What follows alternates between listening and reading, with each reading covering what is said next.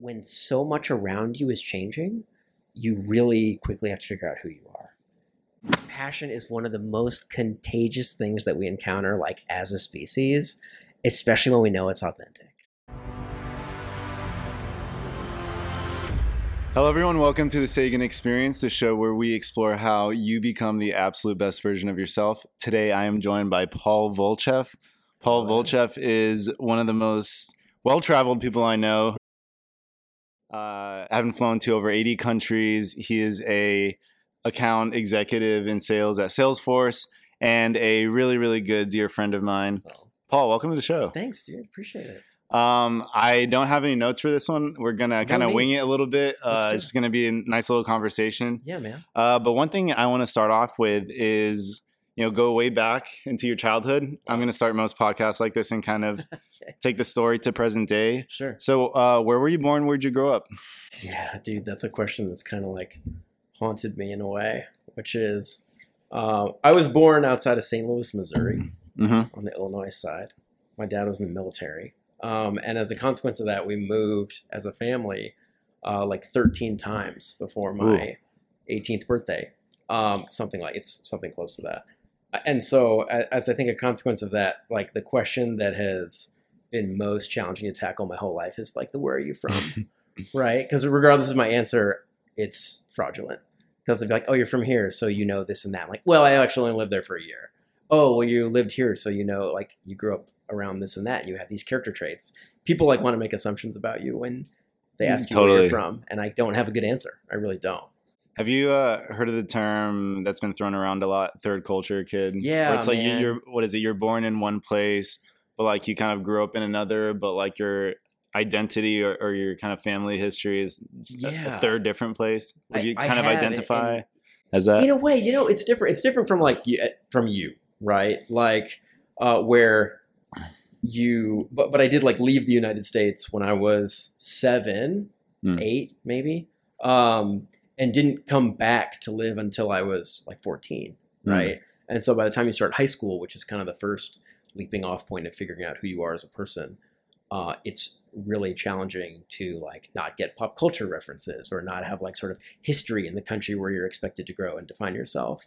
And I'm sure like for you as well, because again, like you define this, and it's not supposed to be about you, but I'm going to make it a little bit about you, right? Where like you're born in Brazil, right? And so like then you moved to the UK, and there was probably a time where when you moved, they were like, "Hey, where are you from?" And you're like, "Brazil," and that was the right answer, right?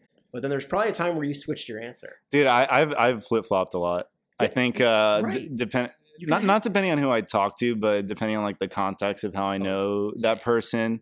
Uh, yeah. Or honestly, right now, I just as the quick answer to say, I was born and raised in Brazil, grew up in England, Yes. but I've lived in a you know in the states for the past thirteen years. But y- you you lived in like Japan, Yeah. for a bit, uh, Germany, Yep. right? Yeah, so Germany for almost five years, Japan for two years. Um, and so flopping even between cultures outside of my own, my parents are both American, right? Mhm. Um, and it's an answer like we can't tell that whole story when someone asks you where you're from. But it's, and so I found that it frustrates people a lot Mhm. because when someone asks where you're from, and you fir- that question I think first becomes relevant in college, they want an easy answer so that they can quickly make assumptions about you, right? They want you to say New York City so that they can make a whole bunch of assumptions about you based on where you say you're from. And when you can't give them that easy answer, they can't make assumptions, and it confuses people because Mhm. they don't know how to act around you yeah. in, in some ways. Yeah. I think that so just for some context, Paul and I met in college Yeah. uh, Pepperdine, and I remember one of the first things I think we really connected on was like that international aspect because Totally. this was the first time I ever really lived in the states, and I didn't know anyone. I uh, even though I like sound American and went to American schools, Right. there was like Yeah. a, still a culture shock. I don't know if you remember this. Do you remember? It was like the first week of Yeah. freshman year, and we went to like the the cafeteria to get food, Sure. and you know we are with the you know our, our suite mates, you know Dylan Mhm. and and all those guys, and I was like, uh, guys, do you know where the cutlery is? Um, like, Yeah. you know, it's just, just like a simple question, Right. and everyone gave me just like blank stares, Yeah. and, I, uh, and, I was, and so I asked again, and then a third time, and and I, and I realized like it wasn't registering, and I was like, oh, the the knife and fork, Silverware. the silverware, Yeah. and they're like, oh, and I just had like kind of micro moments like that. Did you ever have any of that? I know your family's like American, but there's probably Yeah. things you know that you took from places you've lived that you didn't realize weren't you know American or part of some other culture that you you lived in afterwards. Yeah, to, uh, the way that it tends to manifest is like I is uh, lapses in my pop culture knowledge, Mm. right? Like everyone seemingly knows the words to the theme song of like the Fresh Prince of Bel Air, right? I don't. This is not a show that I watched. Dude, up, what? Right? Like, because just what I didn't watch American TV, Mm. right? Um, or like I don't know, late '90s, early 2000s, kind of like hip hop stuff. Like I don't Mm. know the words to those songs, and that, i- or they're just references that I won't get. And so it was more so like, yeah, like I'm, I'm American, clearly, but spent a very formative gap of time outside of the U.S.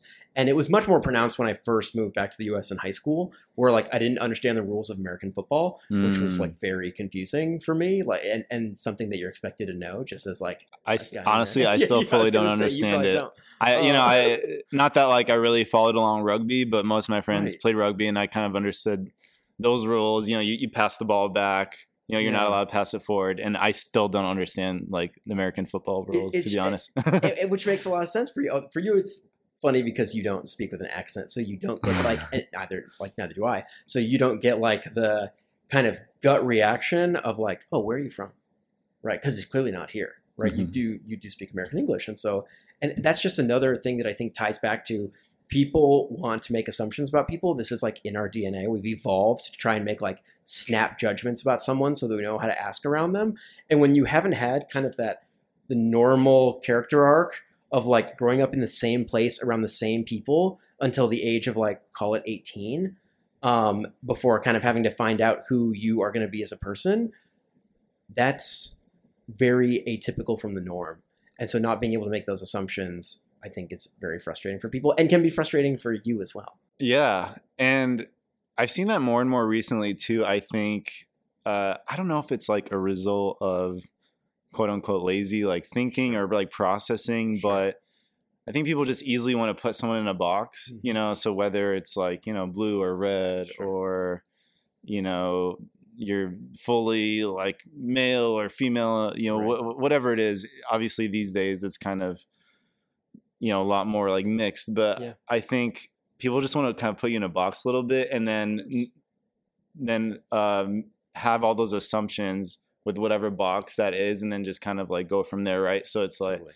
so it's like you know you're american you know so therefore you're xyz Right. therefore you know and so on and so forth Totally. We've yeah, we we've literally evolved to do that quickly. And it, it was great as a survival mechanism thousands of years ago. Mhm. And it's not as great today. Because if I told you I was from St. Louis, right, where I was born, and where I actually went to high school for a little bit, you'd make a lot of assumptions about me that you would about someone who's from St. Louis. But if I say I'm from St. Louis to someone who is actually from St. Louis, right, who lived there for a, large portion of their upbringing, we would have nothing in common, Mhm. right? yeah Uh, and so that's that's a real challenge, and it becomes even more complicated, I think, when you start to bring like other cultural backgrounds into it. do you ever find that challenging Uh, uh, so for example I, I went back to brazil in 2014 Yeah. for the first time Sure. Uh, since I moved when I was nine, Yeah. and I remember going there. Uh, I still speak Portuguese, but honestly, it's at a kind of sixth, seventh grade level. Sure. Um, it got a little bit better, you know, when I worked at Beats and Yeah. did more stuff for Brazil. But I remember going back, and I just I didn't feel Brazilian, and I remember people would give me looks. Also, I don't look Brazilian. You know, I'm uh, so that kind of like messed with me a little bit because I I'm very proud of my identities, uh, whatever those may be, and I just remember feeling a little like weird that I kind of wasn't fully accepted there. Do you ever kind of get that? Yeah, it's um, it it the way that it kind of presents itself is being confused over what you're nostalgic over, I think Mm. because I think we all often find ourselves in a position where we're nostalgic for our upbringing in the past, whether that's like one thing, whether that's multiple things. And so, you know, I told you this earlier, but I was I was in Europe for several weeks this summer, which is again a place where I spent almost five years of like very formative parts of my youth, right? Mhm. And for whatever reason, I was like using a, a like a power adapter, right, to plug into like a UK. Uh, what was it? I guess it was like an EU you know the two circular plugs instead of the ones that we have and i remember i remembered in that moment that being the norm i remembered like the feeling of going back to the states after spending a lot of time outside of the states seeing a us outlet a 110 volt outlet and being like that's weird and i remember that distinct feeling Yeah. and that repeats itself um, very randomly. Um, but but going back and forth between something being the norm is again you kind of feel yourself drifting a little bit of like what am I nostalgic for if not a place Mhm. right it's tough to be nostalgic for a place that has changed dramatically from when you were there it's tough to be nostalgic for Mm. something when you are a fundamentally different person than you were when you were there in that moment the people you were around and so um, when when everything around uh, around us changes quickly and we don't have that thing to anchor to a home to anchor to sometimes a family to anchor to friends to anchor to we're kind of forced to figure out who we are as a person a lot faster than kind of the normal arc, i Mm. think That's a great point. I think because, uh, yeah, at least for me, I anchored a lot of my identity to where I was from. You know, I, I am Brazilian. I am, Right. especially in the past, you know, few years. I'm like, no, I'm, I'm, you know, Chris Gertz. That's who I am. I don't have to like, you know, put myself as I am Brazilian. I am this. Right. I am that. I'm, I'm just who I am. Uh, and yeah, I think that that was something that was like messing with me a lot before. Yeah. Uh, I want to ask you about you know traveling, kind of on the topic of uh, you know being international.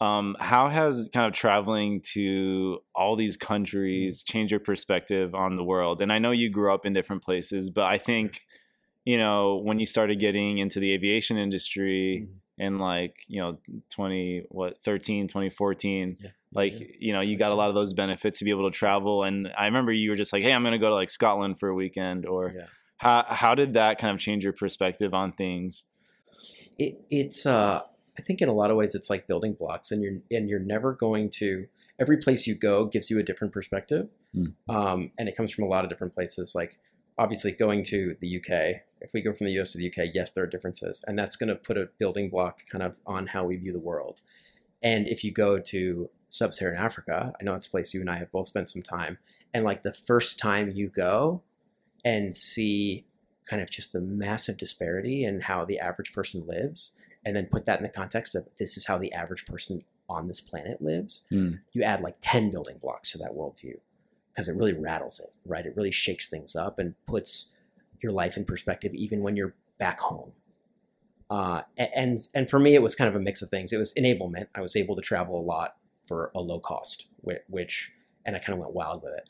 Um, at the time i wasn't really happy where i was living and so uh, i wanted to like get out and see things.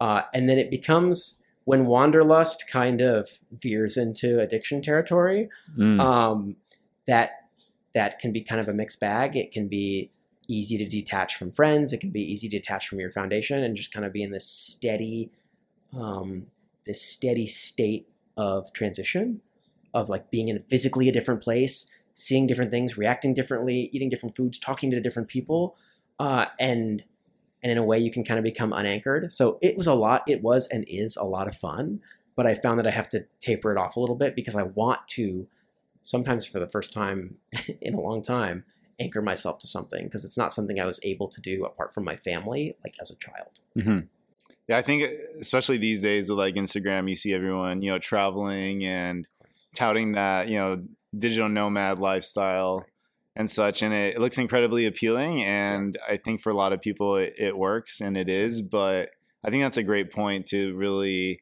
have you know some type of like community or foundation or like home that you can go back to, uh, even if it's like you know I, I go back to the UK once a year Yeah. to see my family, and Sure. for me that's a great kind of recharging point.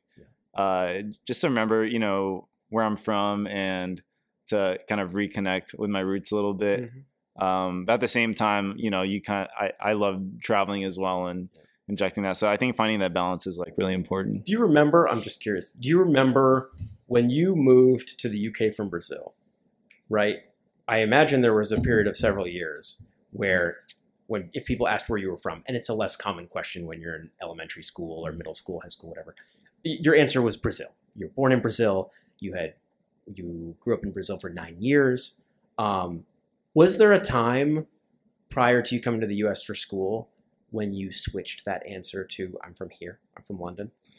Uh, I think so. Yeah. I, I don't remember exactly when that, that was, moment. but that's a, and yeah, I th- probably,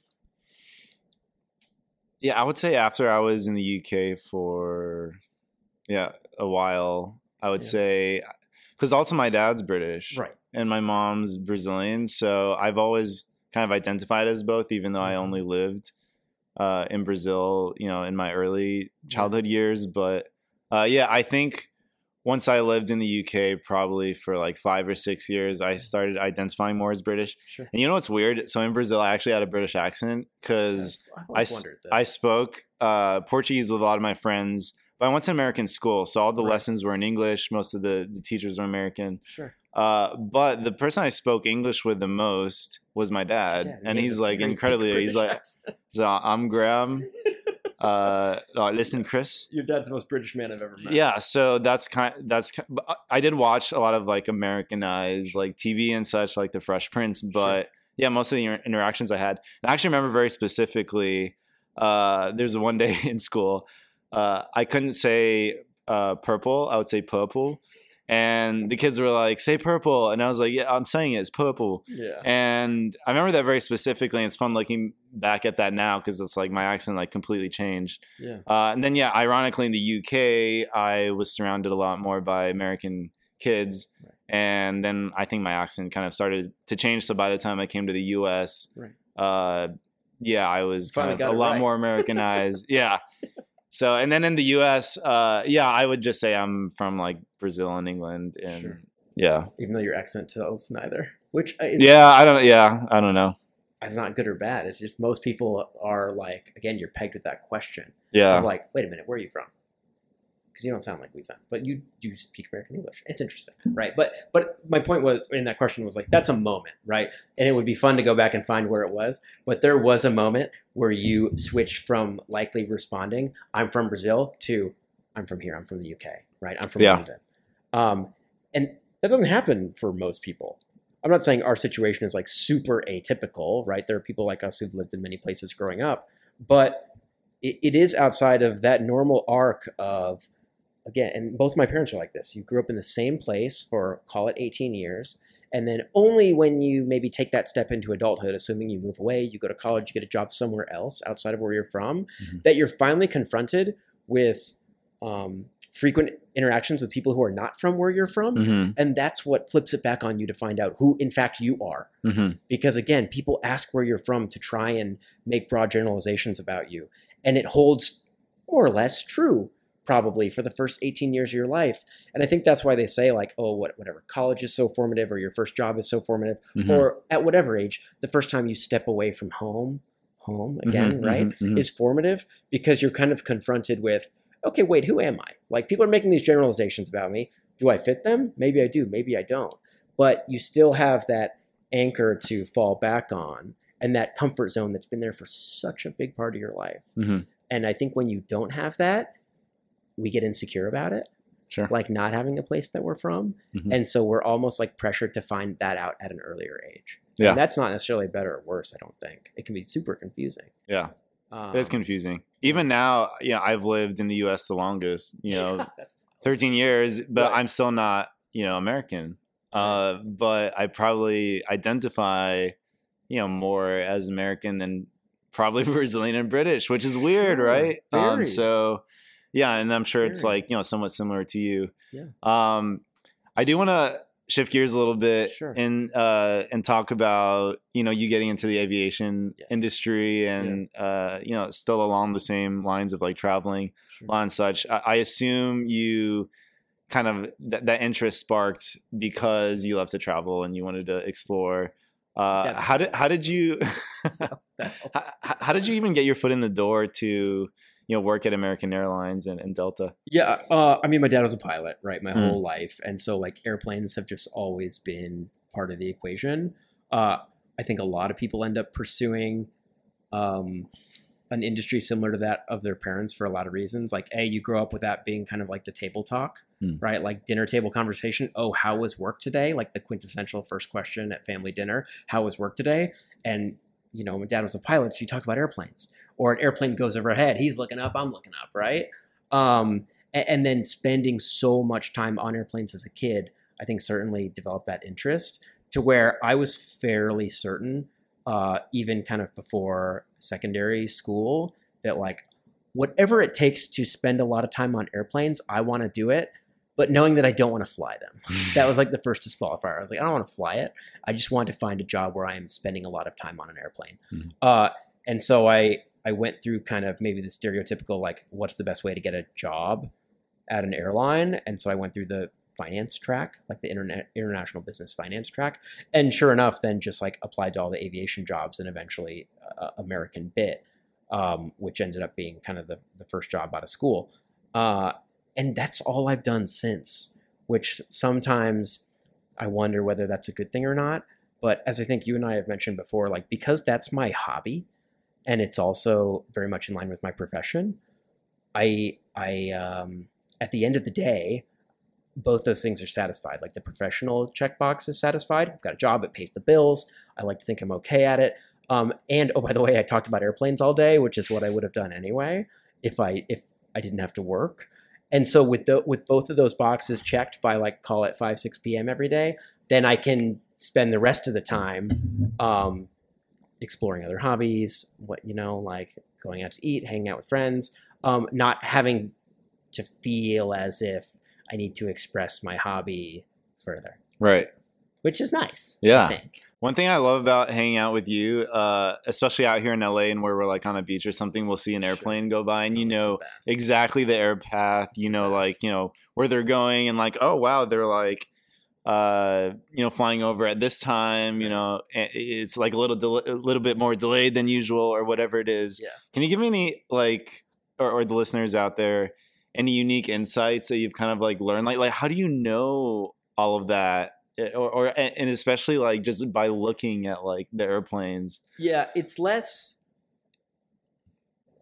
It's not not complicated, but it's generalizations can often be true, right? And usually, you you know you look up and you see like a foreign flag carrier, so like Emirates, right? Well, if it's an, if it's Emirates flight, it's coming in from Dubai every single time, all the time. If you see an Emirates plane landing, it is either going to or coming back from Dubai Mhm. with very very few exceptions right and the same goes for every major like international carrier Hmm. if you see a japan airlines flight it is coming to or from the us from one of two airports in tokyo. Yeah there man there's two others but like so again generalizations can often hold true.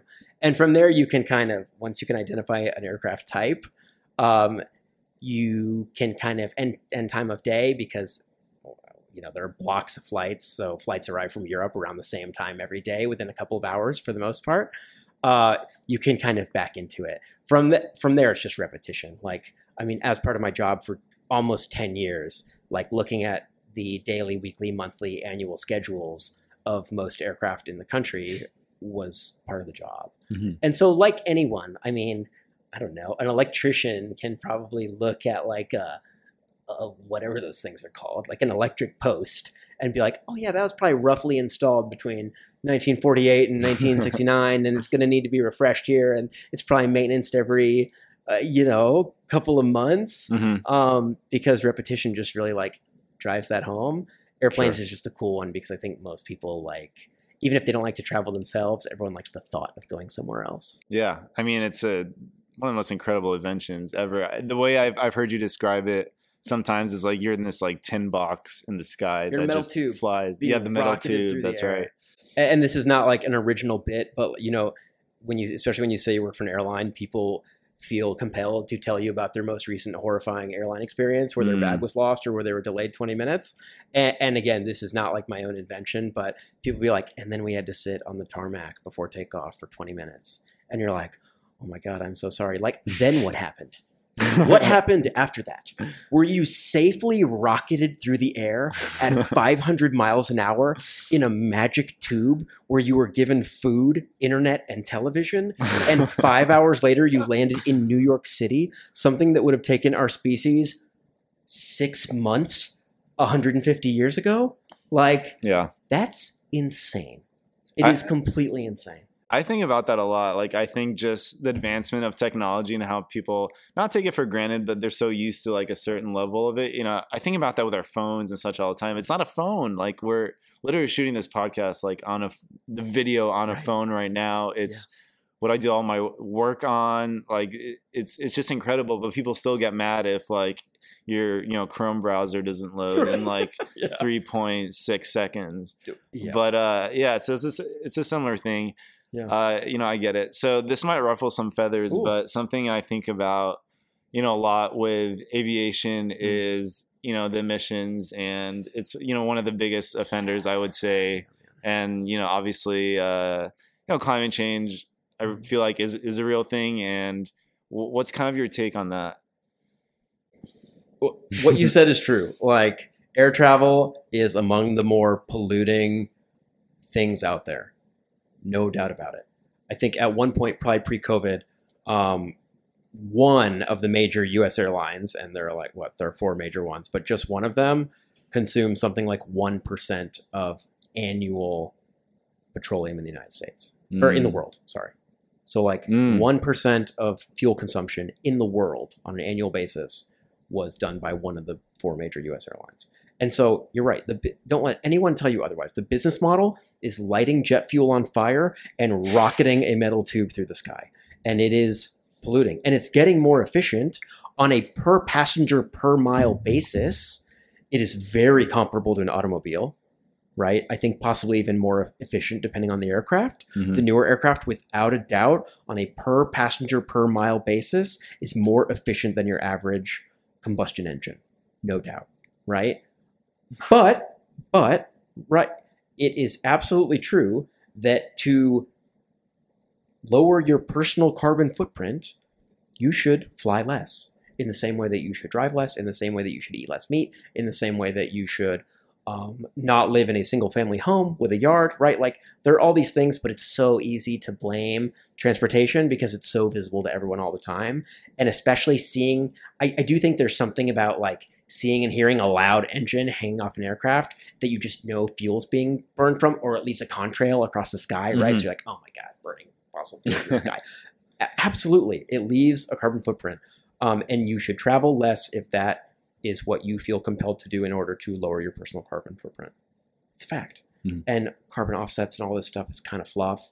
Um, but like, find me the alternative, right? That was my next question. Like, have you seen any like emerging, emerging like companies or technology?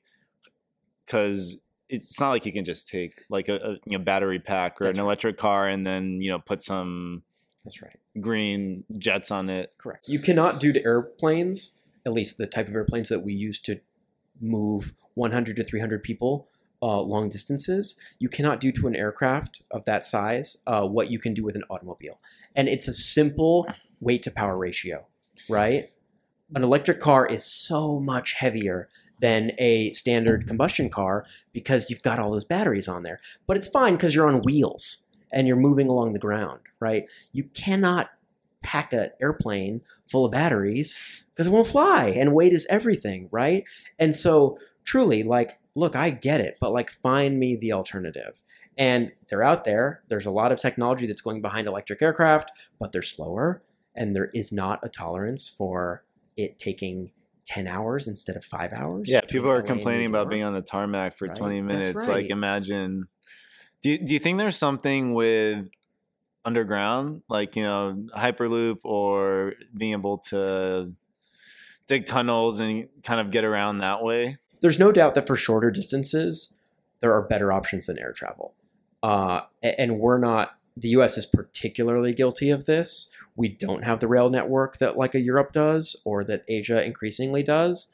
Um, but like, look, should people be flying between L.A. and San Francisco, L.A. and San Diego, L.A. and Vegas, um, the Texas Triangle, right? Austin, Houston, Dallas? Probably not. There's a better way to do it. Mhm. There is. A high speed rail would work great, as it does in Europe, as it definitely does in Asia, right?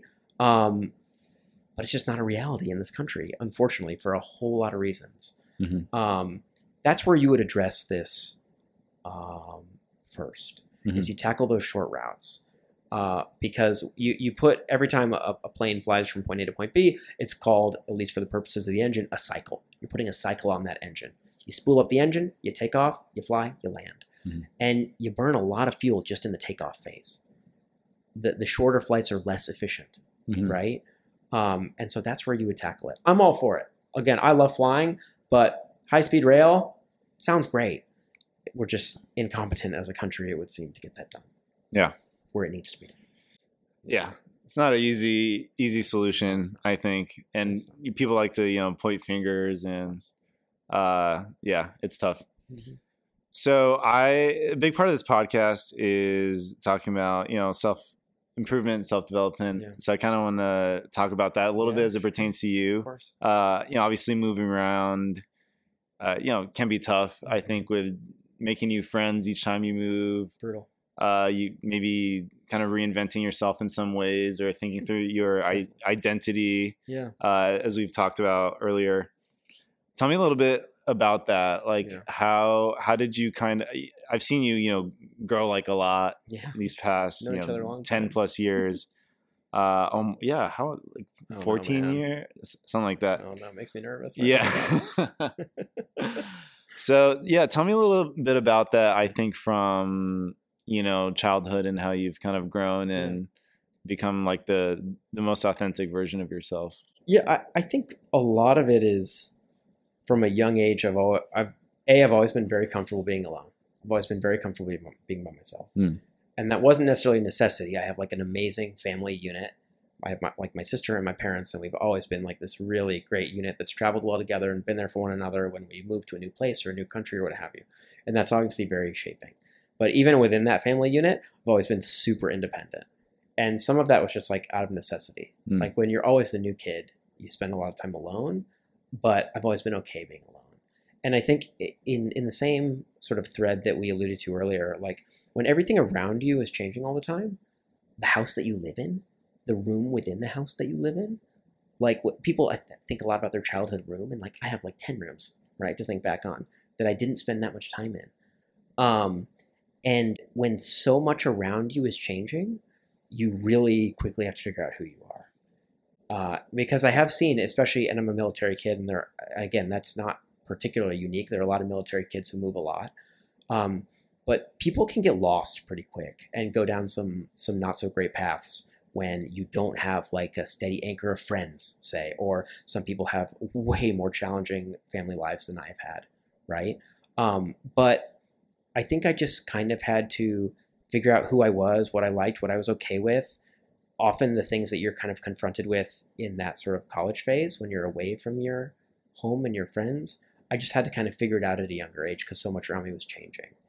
Um, and then build upon that. I've certainly changed a lot over the years. I don't think I've had any like dramatic transformations over the years. I don't think because I think I had to kind of iron that out when I was pretty young and Mm. then kind of build upon it instead of you know some people again go to school or go into the professional world or maybe have one move and they kind of train like are a whole new person Mhm. i don't think if you asked my family or my very close friends like yourself included um, but even those that predate school like oh is paul a dramatically different person than he was in high school or even before high school and i don't think so because i think i just had to figure it out early and kind of build upon that instead of reinventing myself every time which would have been exhausting Mhm. and it makes for i'm good at adapting as a result of that cultures environments whatever um, but it makes it such that like some moves were a lot harder than others because if you don't totally reinvent yourself and adapt to the surrounding like i lived in rural alabama and rural oklahoma at a very young age Hmm. and then i lived in tokyo right Mm. like dramatically different places you can't totally reinvent yourself to accommodate things that are so wildly different. And so as a result, there are some places I just didn't fit in super well. And that's okay because I was okay being alone. Um, and in many ways still am today. I think that's like such an important insight slash lesson is just like really being comfortable being by yourself Yeah. alone. And I know it sounds like a little woo woo, but just kind of like finding the answers within because so there's so many pressures of like society that you have to be this way, you have to adapt to this culture Mhm.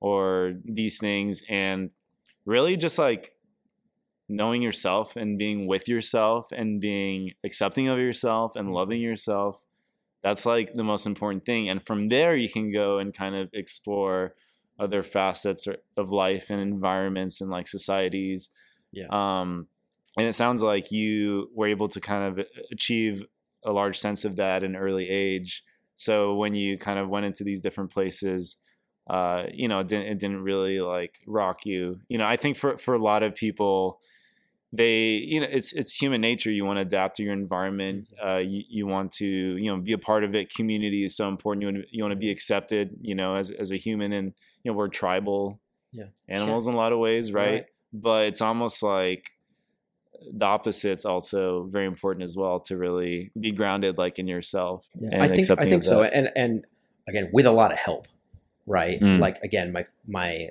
the stability that I've had my entire life, and this the like unyielding support that I've had from my immediate family and friends my whole life, uh, allowed me to do that. If I was coming home to like a troubled family, or if I was like being put in positions of as a consequence of neglect or what have you, like man, it would have been impossible to be as comfortable being alone because I could be comfortable being alone because I know there's this loving support net that has sat below me my entire life and still does to this day. And now it's even stronger because it's my family and it's now my long-standing friends, um, w- which are, are like the longest friendships I've had for the most part, with like a few exceptions, or like you and, and a lot of the friends from school. But all that is made possible, I think, by that net that sits that sat underneath me and still does for my whole life for my family, Hmm. which is which was big. I love that. It's big. Yeah. So you've recently accepted and started a job at Salesforce. Yeah. Tell me a little bit about that, you know, because Yeah. it's definitely uh, a little bit different from the aviation industry, but you've taken a lot of that with you in this new role. Yeah. So tell me about that transition. Yeah, I mean, uh, for like the background, I worked for two hundred year old airlines uh, among the older industries, you know, out there, really bureaucratic, sure. very traditional. Like I was thinking about this the other day because now I have like a sort of a not a totally flexible work environment, but like it's more set your own schedule, as was common with tech companies. And I was thinking how in like my first job out of school, like which was at a, at a major airline, I, I was so nervous about asking my boss if I could leave at 4:30 to catch a flight on Friday. I was so nervous, and he like actually had to noodle over it for a while. Like, oh, I guess that, yeah, I guess, but like, let's not make this a reoccurring thing. And looking, and that was not that long ago. Mhm. That was 10 years ago, roughly. Um, wow. And that wasn't great to say. But like now that is comical, right? And th- and that's that's telling as to how different tech is from traditional I was going to say the environment's changed a lot. totally. COVID's a big part of that, obviously. Sure. But even before COVID, you know, Salesforce, which a 20 year old ish um, tech company has always kind of put that as as a core value, like the flexibility and trust in in their people. Um, and I don't want this to sound like a Salesforce or tech commercial, but like um, it is night and day in a lot of ways. That's not to say there aren't very smart people in a lot of these industries, but it's just structural, right? Like um, all companies that go from like the startup to growth phase have to add layers of bureaucracy. We've seen this even within tech, right? And when you compound that over 100, 100 years, multiple decades, things just get a little stiff. And it'll be really interesting to see what 50 year old tech companies look like. Because we don't know. Mhm. We don't know what a 50 year old tech company is going to look and act like today. Mhm. We have no idea. Or what the next iteration of a company is going to look like in like the, whatever this third wave is Mhm. right? Um, kind of like pre-internet, post-internet, whatever comes next. But it was a big transition. Fortunately, I still work very closely with airlines, and that kind of goes back to like hobbies versus profession, where if I were in the job that I'm in now, which is pretty traditional tech sales, but not working with airlines, transportation, travel, that sort of thing, that'd be tough because it'd feel more just like this is a job versus this is just a transactional way of expressing my hobby. You know, Right. Uh, it's a big change though.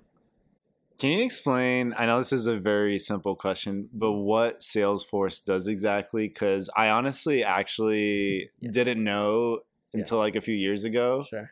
Uh, and I knew it was you know a you know growing company and it was huge, and I heard a lot about it within the tech industry, but couldn't quite point out what exactly Yeah. it is that they do. Can you just briefly explain? Yeah, I'll admit to having like Wikipedia and a lot of stuff in the lead up to, to doing this job.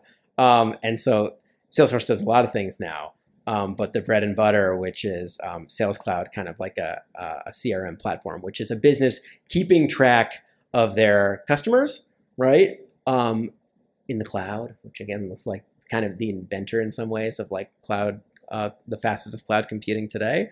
Um, and so being able to keep a tabs and having the history of your customer base and the, the relationships that you have on a B2B or B2C basis, um, and being able to extract decision making from that knowledge, from the amount of data that you can get from a customer being a customer over a period of time.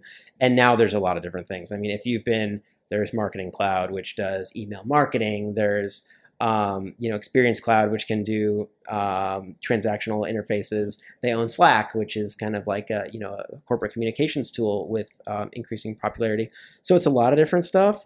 But the way to think of it is how businesses engage with their customers, um, all on a on a cloud-driven platform, cloud first.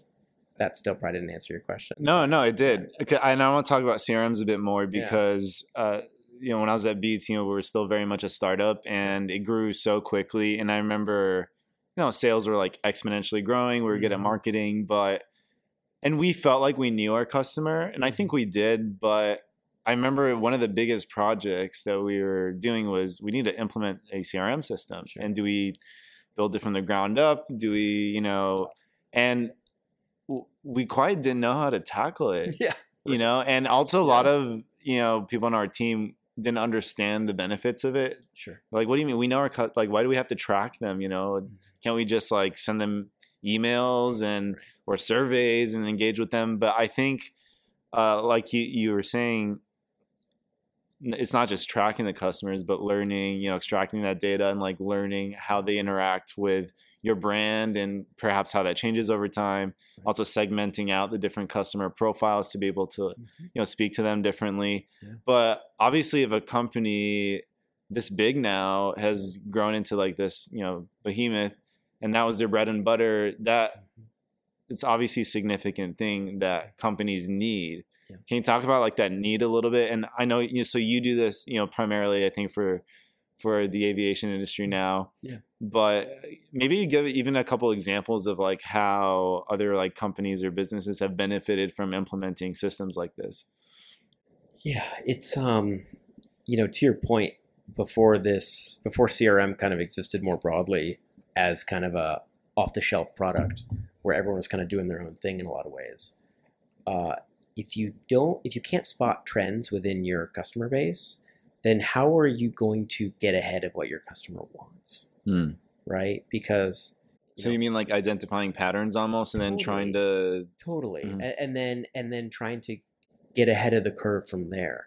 Uh, because if you can't isolate those trends and, and like i'll even give some um, whatever some aviation related examples but uh, the entire customer journey you kind of have to be aware of what transactions are taking place based on the type of customer you have um, and so whether it's when a customer books a ticket and how they book a ticket these days, right? Do they just go on Google Flights and pick the cheapest option? That's a very different traveler type than someone who goes straight to southwest.com, right? Um, or someone who uh, uses a, a corporate travel agency, right? A TMC, a travel management company, to book their travel for them. And there are so many different transactional channels up front there, and that's just the first stage right? And it's add-ons and baggage fees and all these different parts of the journey. Their meal preference, uh, whether they're a frequent flyer, and what that means. What does it mean if you have status with it with the airline? How much more revenue do you bring in? Um, how do you want to be marketed to? And then on top of that, what type of content is most relevant? Right? Are you frequently going back and forth between LA and New York? Well, then you don't care that there's a fire sale to Miami, right? And so you can't just blast things out anymore. You have to segment your customer base in a way where you know um, where the revenue is coming from in each of those pieces of the of the customer pie, to then adapt your marketing strategy, get ahead of the technology that you know different slices of the customer base want, right, and drive innovation that way, um, and then being able to know when someone the way it kind of culminates with an airline because when we think of airlines, we think of like, oh my God, I'm gonna have to call them and I'm gonna be on the phone for two hours and mm-hmm. I'm gonna have to give them my name. And like, this isn't unique to aviation, but we've all been there, right? You're just dreading, like, I'm gonna have to spell my last name to this person on the phone. And it's gonna be so annoying and I'm gonna get it wrong. And then they're gonna ask for my security pin, which I don't know, right? The ideal is you pick up the phone or your phone for a for a chat engagement right or send an email and the recipient of that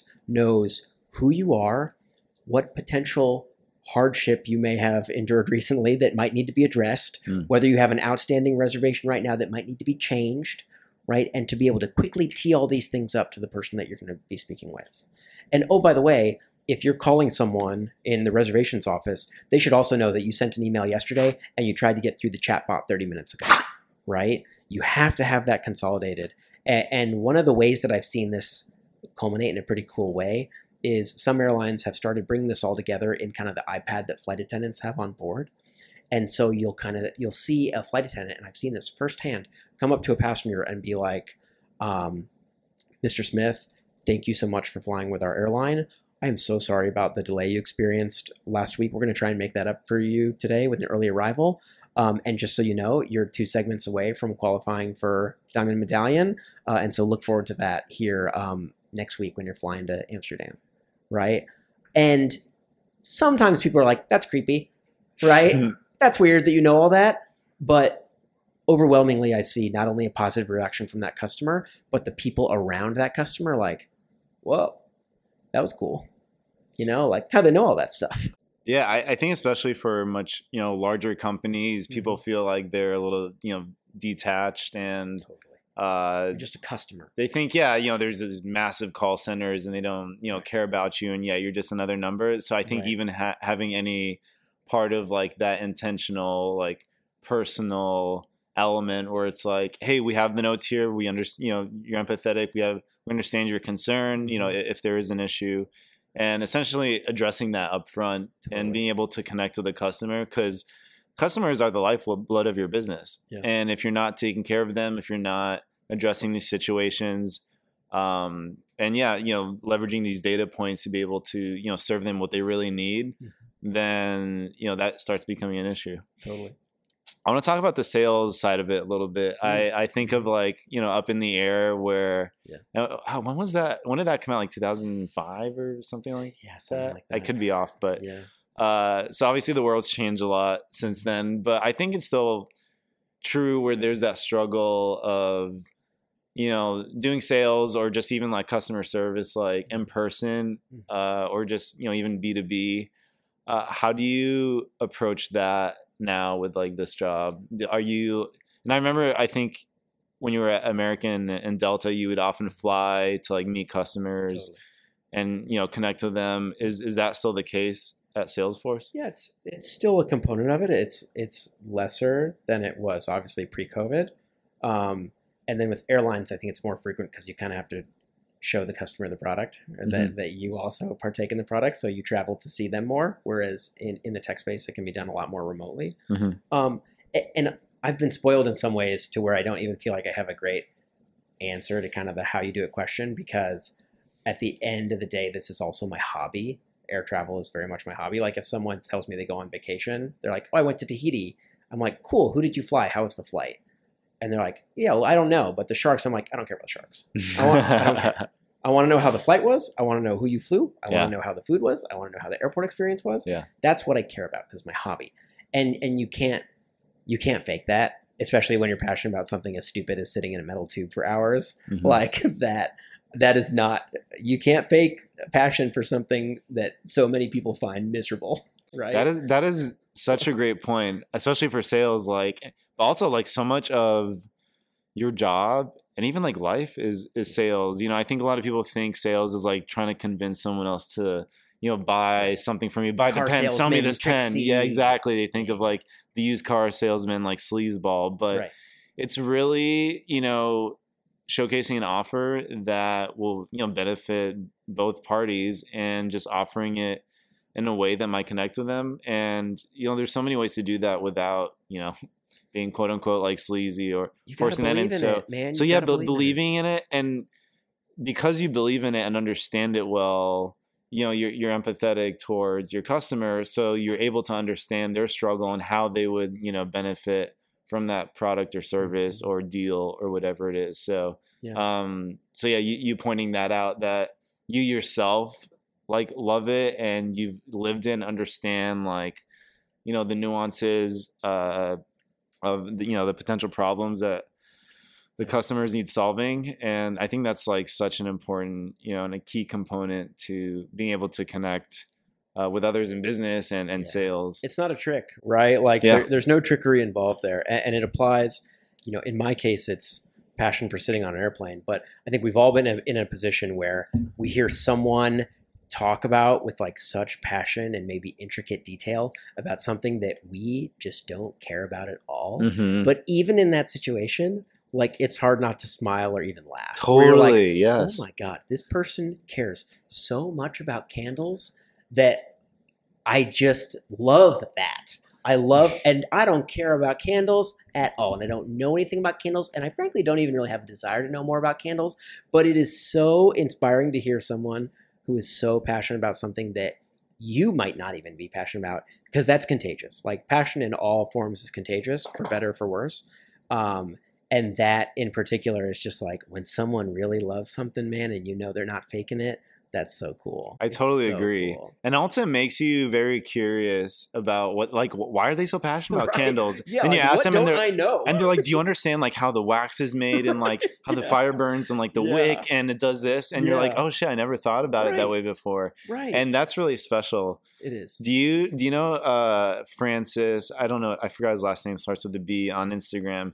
He's this don't British uh, Oh, is kid. the train guy? Yes. Yes. He's absolutely obsessed with trains. Yes. And I and it's so interesting because I see other people follow his account are, and there's like random celebrities like J. Cole and yeah, who you'd never like think, but right. he is just such a passionate like train spotter. Right. Like he literally just like gets up at like three in the morning sometimes and goes to like a station to see a very specific, you know, type of train that maybe there's only like one of, you know, three left or something. Yeah. And I don't care about trains like mm. at all. No. But he makes me want to care about That's trains. right. I mean, what's the most viral thing on the internet right now? It's a little kid talking about corn and how much he loves corn.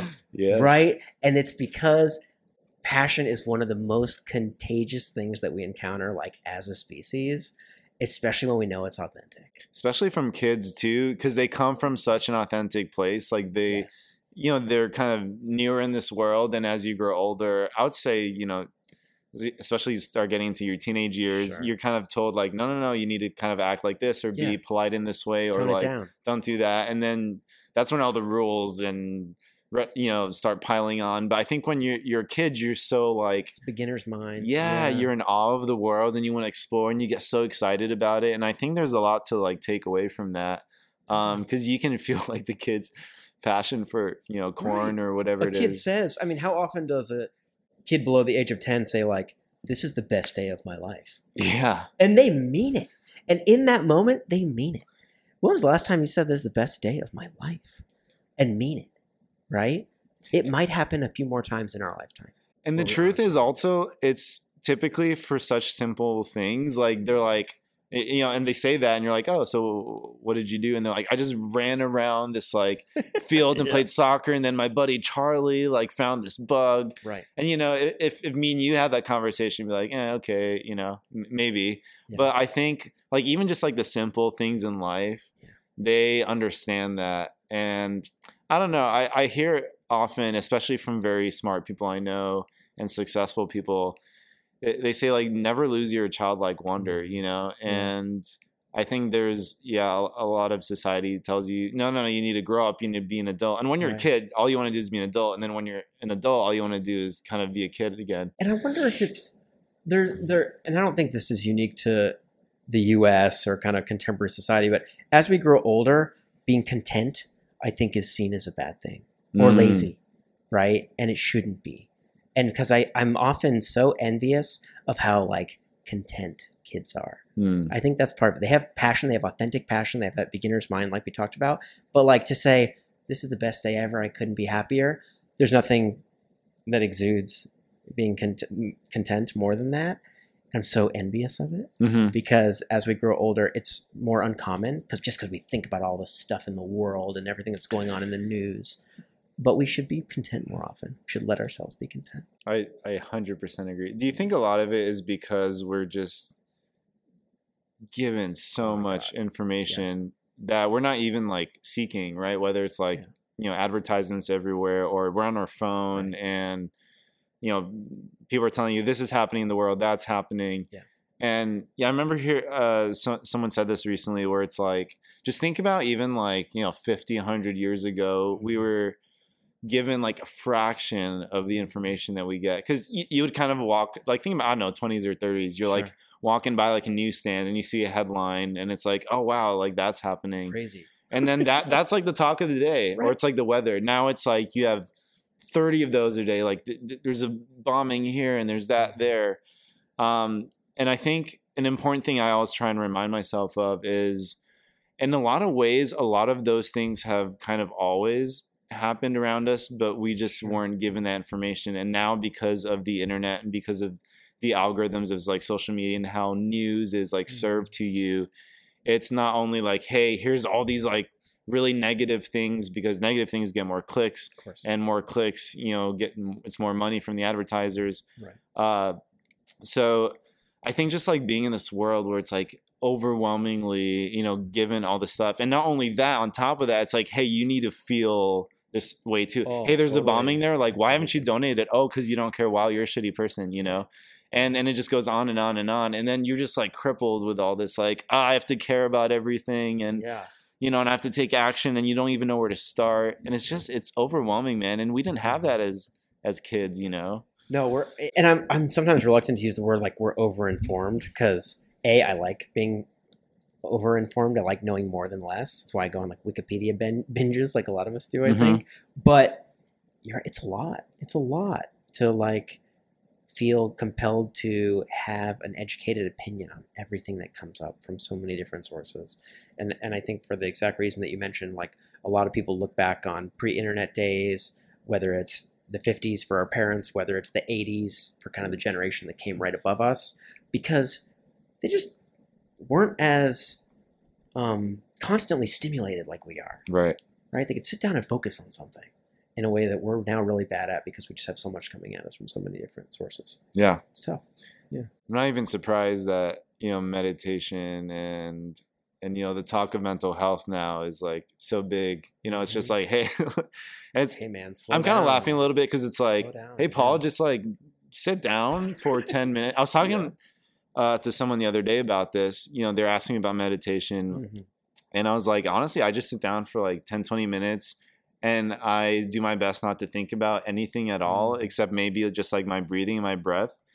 And even just those 20 minutes like help me feel good afterwards because it just calms my mind down. I'm not, you know, being stimulated You're content. and and yeah and i remember you know her saying to me I, you know i tried that and i just I, I couldn't yeah i got bored like my my mind you know went to a thousand places for like 20 minutes like that's like a fraction of your day Yeah. so i mean what does that say about how our minds are programmed now and like all the things that we're mm-hmm. being like served so it sounds so simple but i think if you're just training your mind to be still for a little bit Yeah. you'll you'll find clarity you'll like be happier you, you'll be more at peace and i don't think it's something that you know perhaps you can do immediately mm-hmm. especially if you're kind of glued to your phone and tv and such but.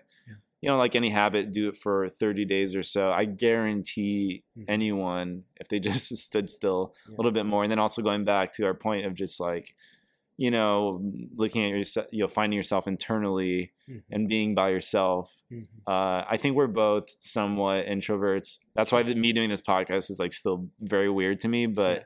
I, I do enjoy it. Uh, but I think you're pretty similar, right? Where Yeah, I think, I- and I think it's about. I'm an extroverted introvert. I think. Um, whereas I'm very, I recharge when I'm alone, which I think is kind of at least the most traditional definition I've heard, um, but can kind of turn on the social thing. Uh, but and if you if you find you can't, because I am not one, admittedly, who can like sit and just be quiet and like sit there for 20 minutes, or whatever. Um, but or find something that slows life down for you.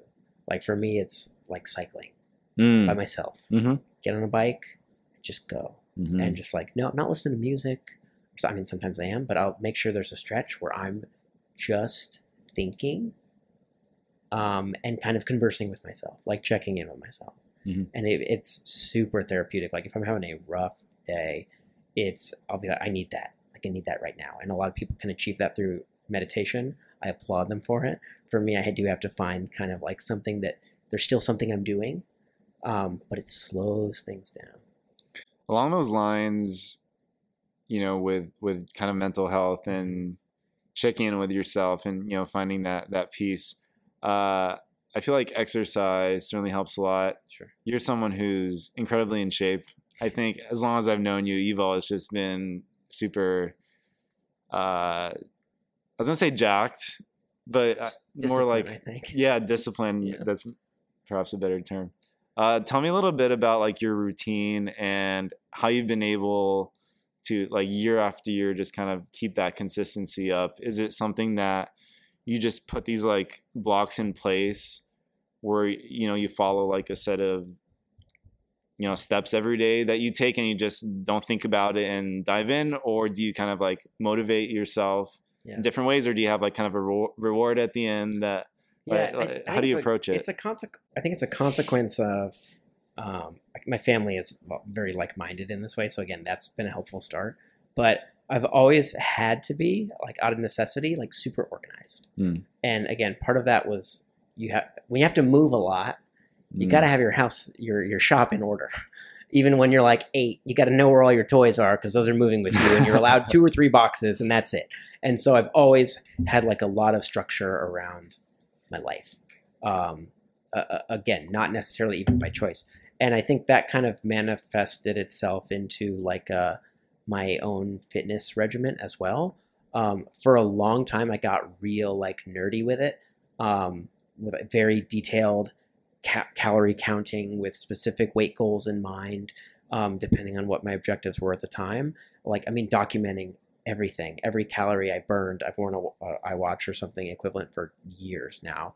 Um, and when you do that for long enough, you get really good at because it's just math. You get Mhm. really good at ballparking nutrition, which is the most com- important component of all of this. But from there, it's just been a not being satisfied with the day unless I've checked some sort of physical box. Uh, and from there, you build out a routine, right? And so, like alternating between cycling, which also has that calming effect that I mentioned, uh, but like you know, rigorous calorie burn through like an exercise class, lifting, that sort of thing. Um, and it's it's selfishly in some ways to the point where like if I don't do one of those things, I'm not going to be able to sleep. Hmm. Uh, it, it's just now like baked in there. It's, it's probably purely mental at this point. It's not as if if I don't exhaust myself, I can't sleep. It's just mental. You haven't done one of those things today, you don't get to sleep. You're trapped in your own head until you do that. Um, so that's really I'm, I'm one of those people who I have to close my rings at the end of the day, and uh, and I know it's annoying. People are like, you know, oh, Stand you goal. you do that, like, and it, but honestly, uh, I it does help me. It, it kind of, uh, you know, sometimes I, especially the stand ring, that's, the most the annoying one. one. But it's true. I'm sitting at my desk like a lot every day.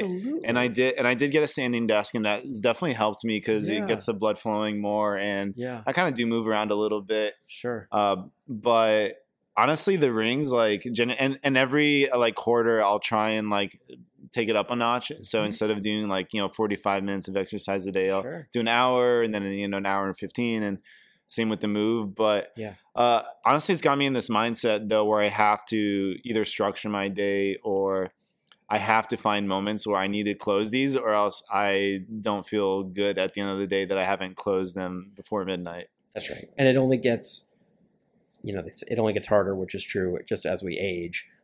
I, I would say it's the most important routine you can build Mm-hmm. in like the first, probably, you know, certainly the, the early adult years, because then it sticks with you, right? If you really fall off the wagon on like the health and fitness front, that is so hard to rebuild. Yeah. It's so hard to rebuild, rebuild the drive, the discipline, like the actual day to day of it all. Um, it's much easier just to like sort of maintain that as a healthy habit. I agree. Not everyone can do that, and there's some there are health reasons that people can't do that. And like if I shattered my femur, right, like that would really put put me back. But just prioritize it. Mhm. Like even at even when I was at a desk job, early days, having to be in the office from you know eight to five, like I was in the gym at lunch, right? Your your future self will thank you. no doubt about that. like you know it- whenever i like you know visit the doctor it's like ah you know uh Yeah. and i think one of the biggest vices i have is like not eating super well i've Sure. definitely gotten better with that recently Sure. but it's like well i am like exercising but it's like no no no but chris this is to manifest in like a few years from now you know you're not feeling it now you feel young and healthy and good but get the exercise in now your future self is, is to thank you for that Mhm. and you know as as you start to get older a little bit you're like ah okay i kind of can kind of see what, how those decisions or like Yeah. those six months or that those 12 months in my life you know i wasn't taking care of myself and i kind of feel it a little bit now Yep. and another part of that too is I started doing yoga, Mm. actually more so because I felt very stiff in the morning, and whenever I did it, it just felt amazing because I was, you know, your, your joints and like your bones, and you're like, Yeah. yeah, you just kind of like Right. Stretch it all out. So even if it's just doing like 10, 15 minutes of that, Mhm. I think, uh, and also I, it, it helps with just like my thinking and my focus too. Like I feel more, you know, brings up the energy, which then I think, you know, there's a lot of science behind the blood flowing to your brain a lot more. And, uh, I think, yeah, if, if, if anyone's able to just get in like that little bit of exercise each day, uh, it, it, I think it'll do wonders for you. And then if you build that habit like you're doing, um, you know, each and every day, that's going to be something that's going to be hugely beneficial for you, you know, for forever. Of course. Yeah. Yep. Most most uh, important investment. Yeah. Right. So speaking of investment, another thing that I, you know, admired about you, especially in, in college, was I don't think you did this as much in college, Hmm. uh, or at least when I knew you, but a little bit before. But you did some day trading. Yeah.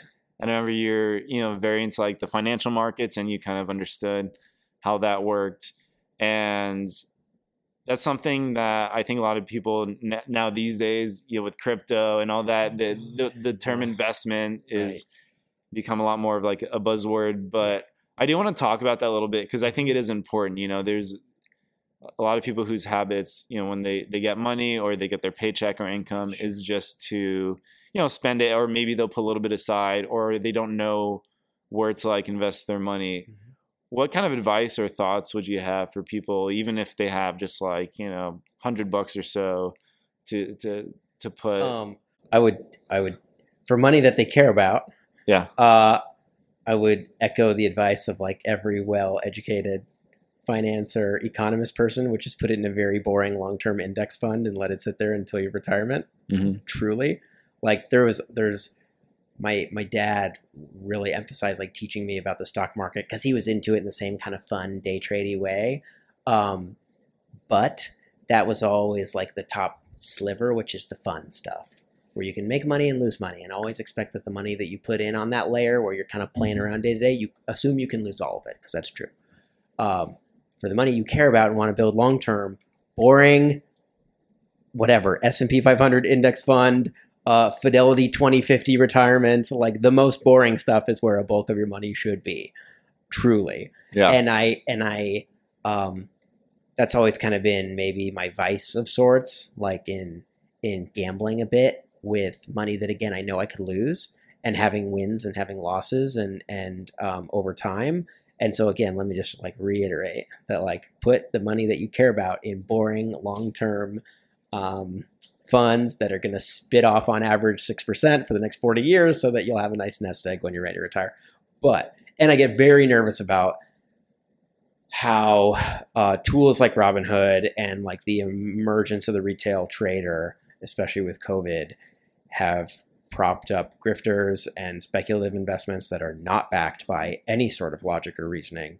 And a lot of people are going to continue, because we've already seen it these, this year, to lose it all. Mm. Um, fundamentals are important. And I think because like my my dad taught me such an old school way of like, here's a stock, and you should invest in this stock if they have sound financials. And you know if they have sound financials by their balance sheet and their income statement and their free cash flow.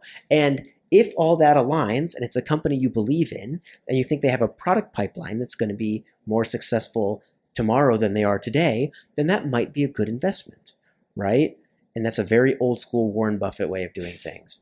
And I think that underlies a lot of um, long term investors who are worth their advice. Mhm.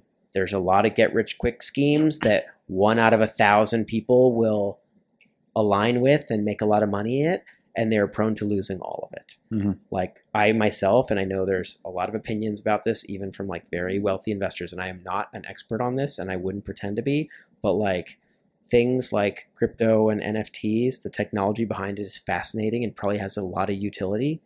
Um, but what it's manifested as today with cryptocurrencies that can't readily be used as as actual transactional currency and NFTs that really just have collectible value more so than underlying smart contract value are the beanie babies of the month Mhm. right like there's i just don't see a fundamental case for utility of what they are detached from the underlying technology that it, that of course has a lot of promising Mhm. prospect By the way, quick disclaimer: uh, on this podcast, none of this is moly professional don't financial advice. do Uh, are just- anything we say. Don't do it. no I do, I do want to talk a little bit about crypto though, uh, and I know it's kind of you know the the buzzword now, but I remember in 2015 I, I worked for the Recording Academy, the Grammys, and one of the, one of the things I was tasked with was uh, writing interesting articles for our website and for our Medium blog.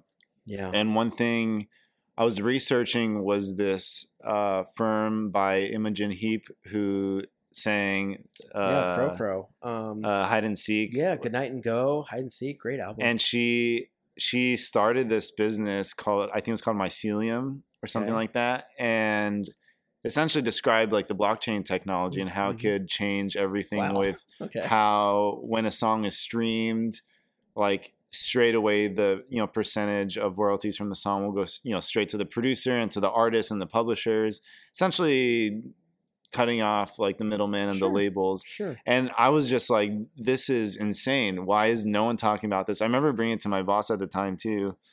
And and she's like, okay, yeah, like I guess it's kind of interesting. But I just remember my mind being so blown by this and didn't understand why more people were talking about it. And then sure enough, a few years later, you know, I, I still, you know, think we have a super long way to go. But Yeah. now we're starting to see that. But I think with anything, especially technology in Mhm. its like initial stages, you know, there's going to be either like bad actors or, you know, Sure. California gold rushes and Right. Trying to figure out how to make the most money. And, you know, especially with NFTs.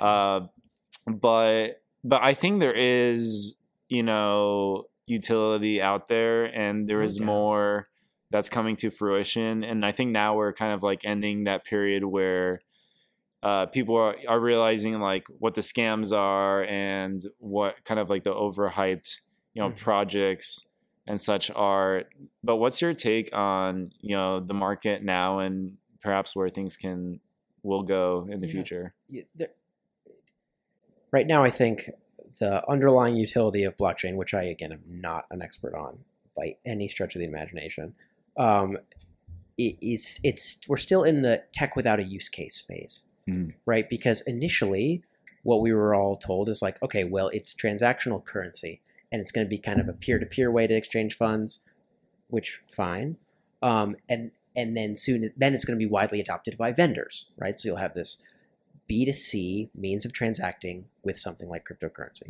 That was the initial use case, right? that very quickly pivoted to like, okay, well, maybe not because frankly, like technology moved into that space to where now I tap my phone to pay for coffee, right? But transacting in US dollars in a way that I'm confident is secure, right?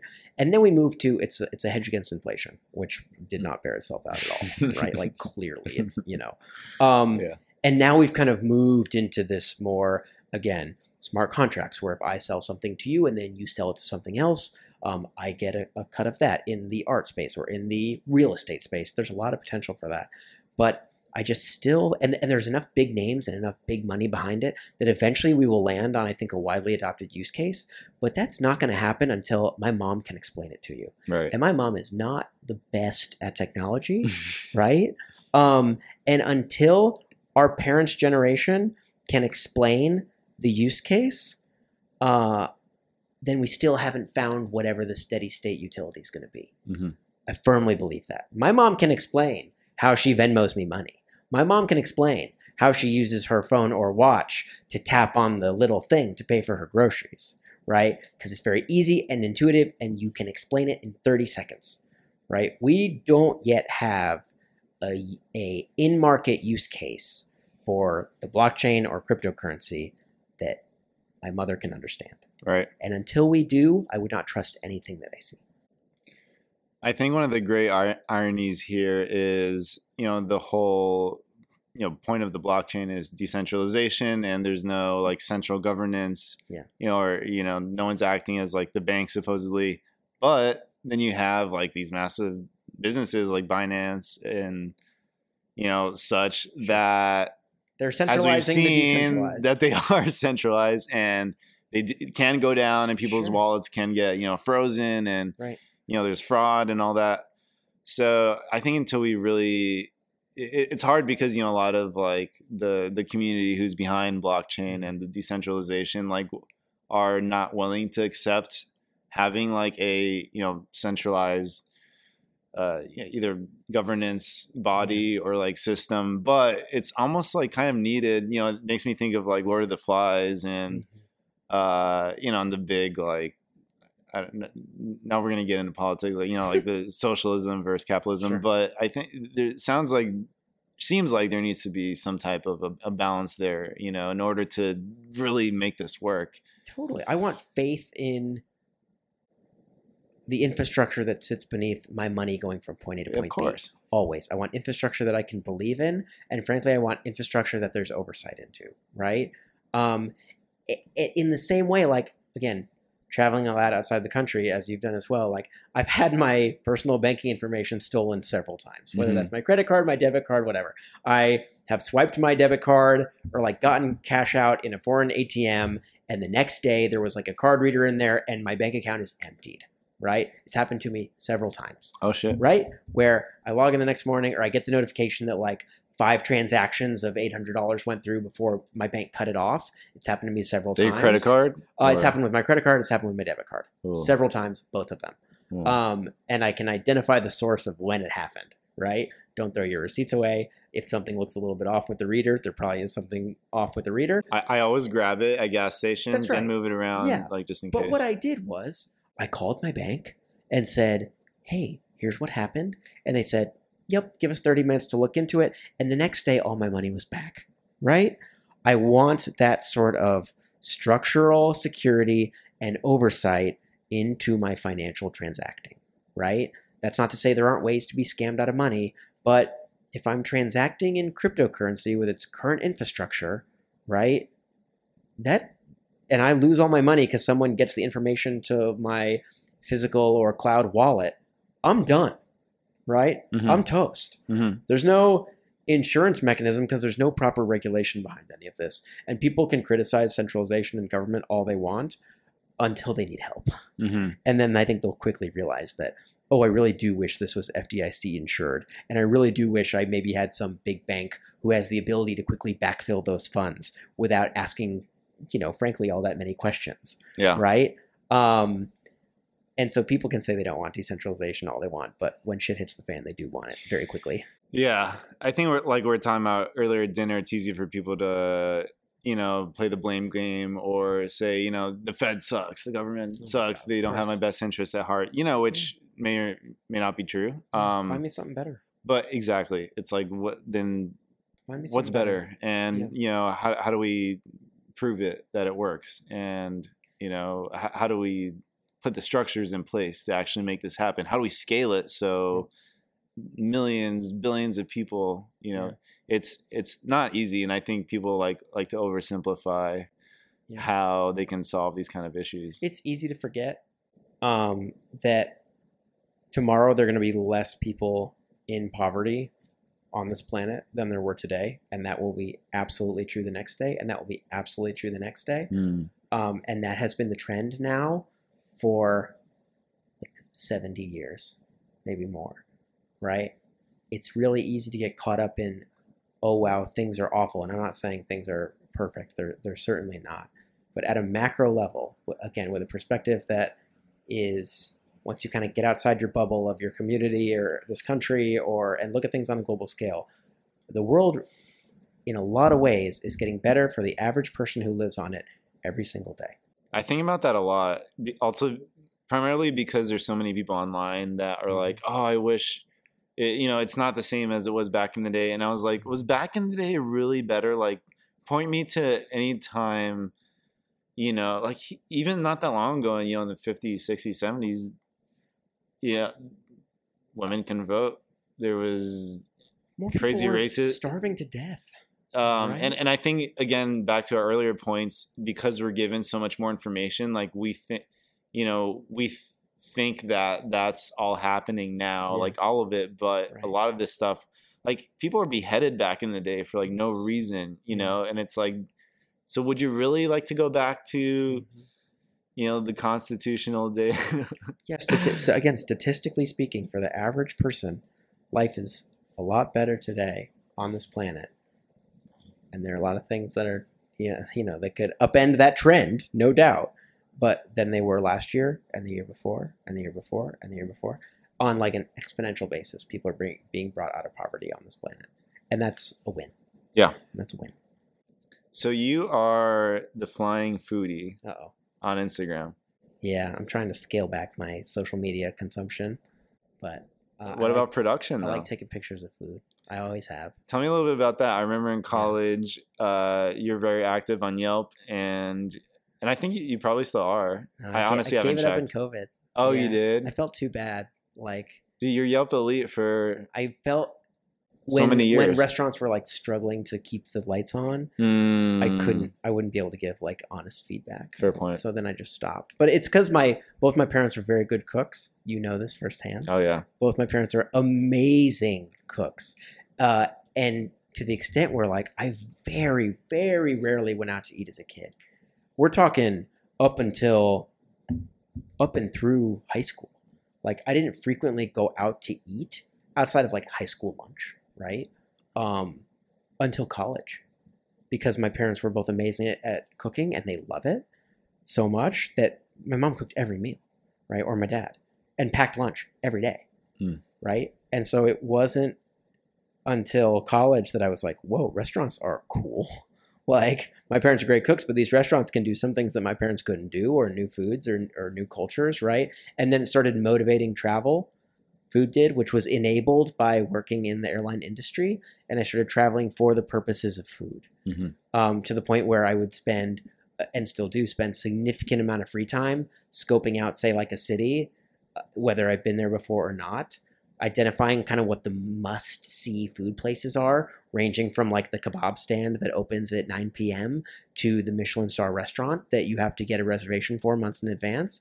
And that started being the motivator for my travel, which frankly takes you to often a lot of very boring cities that, that other, but that have very good food, right. right? Um, This might be a tough trend. question, but top three meals you've had. I know. In my life, Uh, this month, I would say, let's say in the past like ten years, like since you really started traveling, like a Oh, lot God.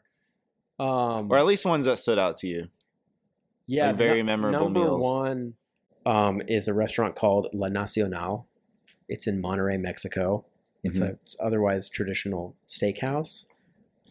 but everything was like the best iteration of that I've ever had. And what was crazy is like dishes that I wouldn't normally like or order because this was at a work thing where they just ordered everything like for everyone. I loved. Mhm. And so they'd have like a I don't know a halved artichoke that was grilled and like with some you know Himalayan salt or whatever on there. I was like, this is the best artichoke I've ever had in my life. Mm. And then they brought out steak, which, and I don't I don't actually like steak that much. Um, and I had steak. That's probably the best steak I've ever had as someone who doesn't usually like or order steak. Uh, so La Nacional, Monterrey, Mexico. I think there's maybe two of them, and I hope that they're still open. I'm sure they are. Um, that's number one, and has been for years and years and years. Mhm.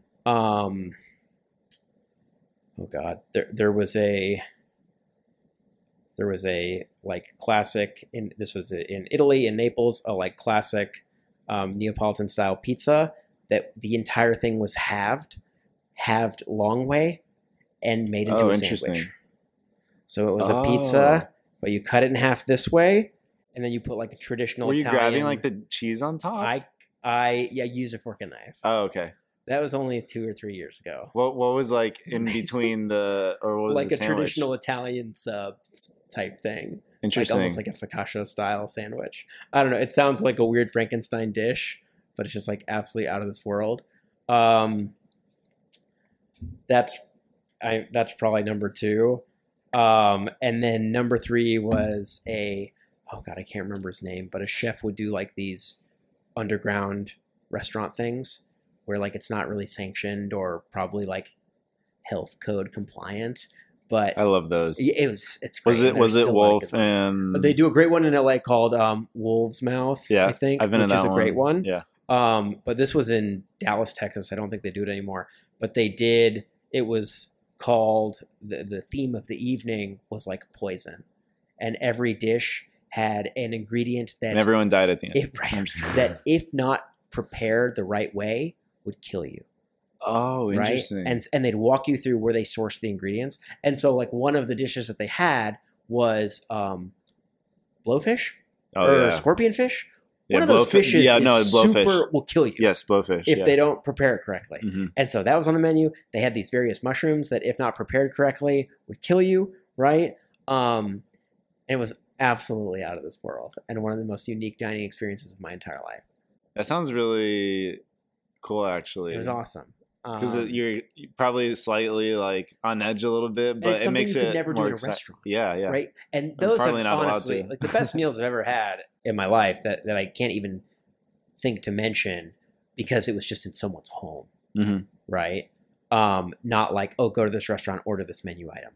Like that was in someone's home, um, and it's something that a restaurant couldn't do, which is like a whole nother layer of, of dining that's like so fascinating Yeah. um, and hard to quantify. Uh, but those are those are probably not the top three. Besides the number one, that really is probably the best meal I've ever had, um, among many that, that I can't think of right now. I love that. Yeah.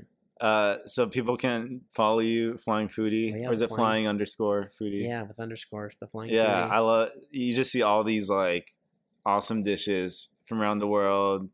You know, so, like you mentioned, some are like kind of kebab houses. Some you got like Michelin star stuff. I you really have like that variety there, which is really cool. So check it out. Uh, speaking of, we're gonna we're gonna wrap things up Yeah. a bit uh, in a second, but uh, as is tradition in you know all episodes that we've done so far, yeah. Uh, I have a little gift for you. Oh my goodness, thank you. It's a uh, custom one of one art piece oh, they made specifically for you. oh, that's so Someone nice busted out. I hope you like it. I always I get nervous giving these, but Don't. It's the story of me. The story of Paul. it's it's a simple. Oh. But- oh, my God. Oh wow. And just a few That elements is. of like what I feel like mean a lot to you. So like Oh the my God. passport flying. You're a huge taco fan. Love. I know. Tacos are the best food. and macaroons. Love those as Um, well. There's Japan anyways- on there. Wow, Chris, thank you, man. Here you go, man. Thank you. That's Uh, really special, genuinely. yeah. The Taj Mahal's on there. That's Yeah. amazing. Burger. Um, so hopefully you can, you know, Thank you. hang this up. You got my dog on there? I did. wow. That's awesome, man. Thank you. She's here Truly. again too. Thank you. Oh yeah, there she is. Paul, Thanks, any Chris. any um last parting words, uh, either of wisdom or anything you want to say to to all the listeners and watchers out there before dude, we again, I think it's like when when when we get overstimulated or we feel overinformed, just like find time to be content. And for on a macro level, the world is well, it might not always feel like it, uh, becoming a better place. totally agree. It is. Paul, thank you so much for joining me. Sure thing, dude. Thank you. Guys, thanks for listening and we'll catch you on the next episode.